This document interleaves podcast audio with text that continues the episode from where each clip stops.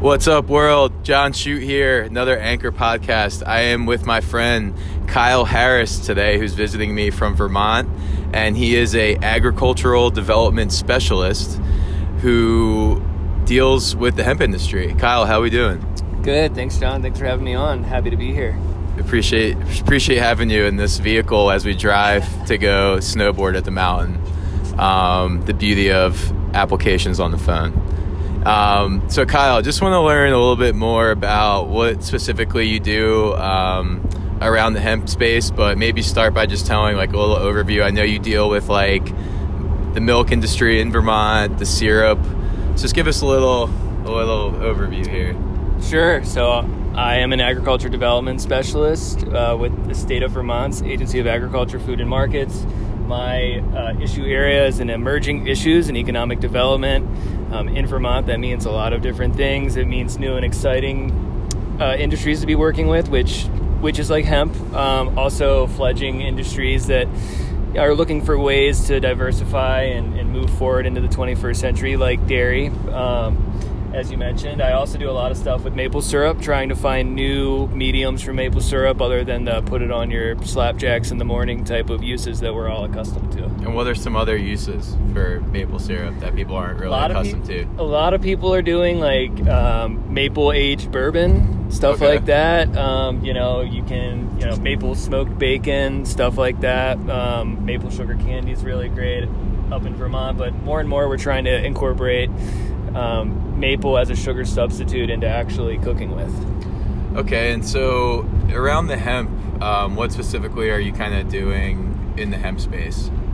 Great question. So one of the one of my fo- one of my You're, focus you're a natural podcast. one of my focus um, oh, everyone, meet, meet Christian Linnell. Everyone, say hi, Christian. Hey, everybody. He's our driver this uh, this beautiful afternoon. So one of the things that I do in my role, um, being on the hemp team, quote unquote, with the state of Vermont, is I'm looking to make sure markets thrive. I think, you know, I'm kind of trying to connect growers and processors in the state, and also help growers and/or processors that are trying to sell their product out of state, Oh. um, helping to make sure that they are. You know, well equipped to do so. You know, the state has a lot of funding opportunities, grant opportunities to get people to trade shows, to to, to talk with people like Mr. John Shoot himself that um, are experts in this space and you know can really help a, a business get off the ground. It's it's an interesting dynamic in Vermont because you have you have so many new people trying to get into the space. You know, from my perspective, you know, it's really cool to see a new generation of, of people interested in agriculture and farming. I think one, but I think there's a lot of also um, older people, um, and I say that nicely. Yeah, yeah, for sure. um, that have been working in agriculture, whether it's dairy, whether it's other industries, and they're having a really hard time and they're trying to supplement their income by growing hemp on the side. yeah, so like, what's some examples like dairy farmers? And like a stuff dairy that? farmer will start, you know, you know, planting five acres of hemp, um, you know, trying to get it in between a lot of his hay cycles and whatnot. You know, people are using hemp near riparian zones because hemp can do a lot for the environment. Um, so people are doing that. I think you know in Vermont it was kind of a tough year um, because you know one thing I've seen in my position is people were expecting this huge boom and, Yeah. and rightfully so, but a lot of people didn't have proper business plans. They didn't have buyers lined up um, before they put plants in the ground, which means they didn't have buyers lined up Yeah. when they pulled plants from the ground. or like plan to have like a brand to distribute or like online sales and like all that stuff. Absolutely. Yeah, I know. I mean, like, you know, we met in Vermont and we both used to live there, and I know Vermont. I miss it because it almost was its own had its own time zone where I thought things moved slower and people were just kind of on their own page. So I could see that definitely affecting the hemp industry there, just because you know people who are in you know very progressive cities like Denver, San Francisco, LA are all going through the same issues in the hemp space. Um, I think it's pre- it was a pretty common perspective of most people who got in. Do you see people being able to? It, do you see the hemp industry in Vermont and certain? I know there's a few up there like Mont Kush and some other ones that are doing it right.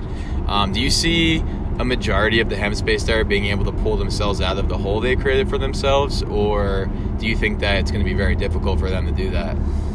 I don't think it's going to be very difficult. I wouldn't use that you know phrasing per se it's more about how much are you willing to invest to make sure now to make sure your business is going to thrive in the future Yeah. um, we can't can do another growing season and just expect to put plants in the ground without A plan. a, a plan Yeah. in place and you know one of my goals in working with the agency is is really you know helping people to an extent because you know we can't provide legal advice we can only do so much to to set a stage for your business to thrive but you know people need to meet us halfway you know Yeah, what yeah, i mean for and, sure. and make sure that they're That's not. doing it's, everything they can people really love not doing that. yeah Um, so that's it's, it's really interesting. I mean, I know that you know we're definitely you know Puff Creative um, has their eye on Vermont because I know that we could definitely help these brands go to market, or at least you know hemp growers who have like a huge influx of hemp on or, or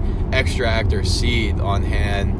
Um, you know, we can create a brand for their B2B or B2B or B2C efforts. right Um, and also, cannabis doing good. You know, we want to start doing events there and get involved in the community there. So, you know, the hemp um, and even the cannabis industry there are able to, um, you know, learn how to like give back and get involved in the communities, and that actually will help their brand succeed. Yeah. Do you are you involved in the cannabis space at all, or do you know what that's like in Vermont? Not- from living there. not It's- right It's kind of low key and like more medical, right? Yeah, so there's medical dispensaries. The the Agency of Agriculture does not do anything with medical medical cannabis. There's a Yeah. separate cannabis commission, but Oh, okay. but if I were to hedge my bets, I would say the tax and regulate is going to pass the legislative session this year, uh, aiming to start summer 2021. I would imagine that they'll have tax and regulate. Uh, for everybody in the state, so you know it'd be really interesting to see how that Plays out. plays out, you know, especially next to the whole hemp industry and how we kind of tie the two together. Yeah. And keep them separate at the same time. For sure. Yeah, I'm very intrigued on what happens too. I mean, it's going to be more of like a, a whole national, I think, change. Yeah. that everyone's going to get used to, especially people like me who have been in the industry for you know five years or so, and they're kind of used to this, you know, very gray area of law. Dispensaries having cannabis products. Right. Now you're seeing CBD and hemp on reta- regular retail stores. You're seeing online sales, banking a little bit easier in the hemp space. So it's all going to keep changing. That's why the industry is just so such a crazy one to be in because at the fucking drop of a dime. Yes, I can curse on my podcast. At the drop of a dime, um, you know, anything can change. You know, and that happened to some of our clients where you know they're thriving and getting their business plans all developed and then all of a sudden the, a regulation changes and now their packaging's not compliant and now they don't have the proper insurance licensing or they you know aren't following guidelines like with their branding guidelines or the verbiage they're using in like social media posts so um, it's really interesting navigating those waters Yeah. um, well, especially on the hemp side, you know, now that it's it's federally legal uh, from the 2018 Farm Bill, like I know AMS at USDA, um, Farm Service Agency as well, are offering different types of crop insurance programs for For- yeah. for hemp and. uh,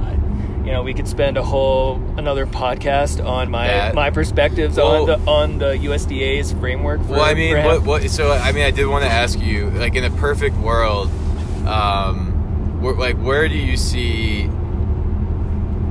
Not where do you see hemp going, but where do you prefer that the direction goes? You know what I mean? Like, not. I don't want you to put yourself in a position where you're like bashing Sure, you know no. anything that you're getting involved with professionally but like where if you personally like where would you prefer to see the industry go So I, well, I think it depends on where you're growing and what you're trying to grow for. I think the future of hemp, um, you know, from an agricultural industry perspective, is the fiber markets. You know, I, I used to, full disclosure, I used to work in the commodity agriculture world. So I worked with corn, I worked with soy, I worked with wheat and cotton. Hemp can do all of those things. Yeah. And it's one plant, and there's a lot more. yeah i mean it can fuel cars it can Yeah. do buildings you i can, saw you can make recently, plastic out of it. There's hempcrete. They're there's, making there's hemp bricks that don't catch on fire. Right. It's the fireproof stuff to build houses that's way cheaper and more environmentally savvy Yeah. than using wood or anything else. there's so much left to be unlocked um, and i think that that's really cool i think that's where you know a lot of the agricultural you know corporate interests are going to try and take hemp but i think at the same time like in states like vermont specifically like 80 over 85% of hemp growers in vermont planted under five acres last year and you just can't compete with people who are growing with- with- hundreds. You just can't. Yeah. So you gotta you gotta find your niche market, and, and in Vermont, that's quality over quantity.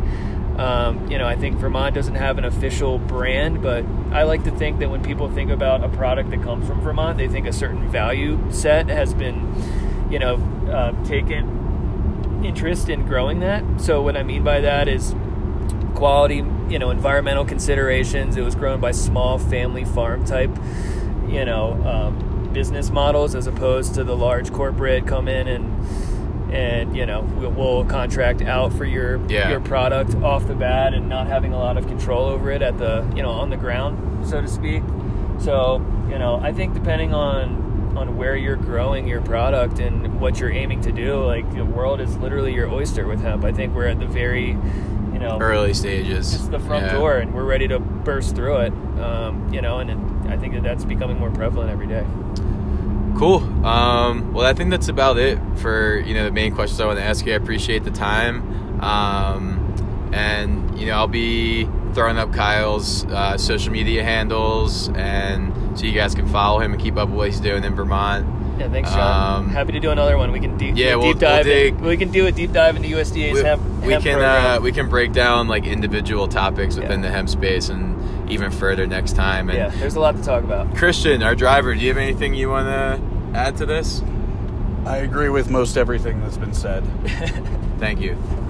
Um, I hope everyone has a really good rest of their day, weekend, life, and stay tuned for the next one. Peace.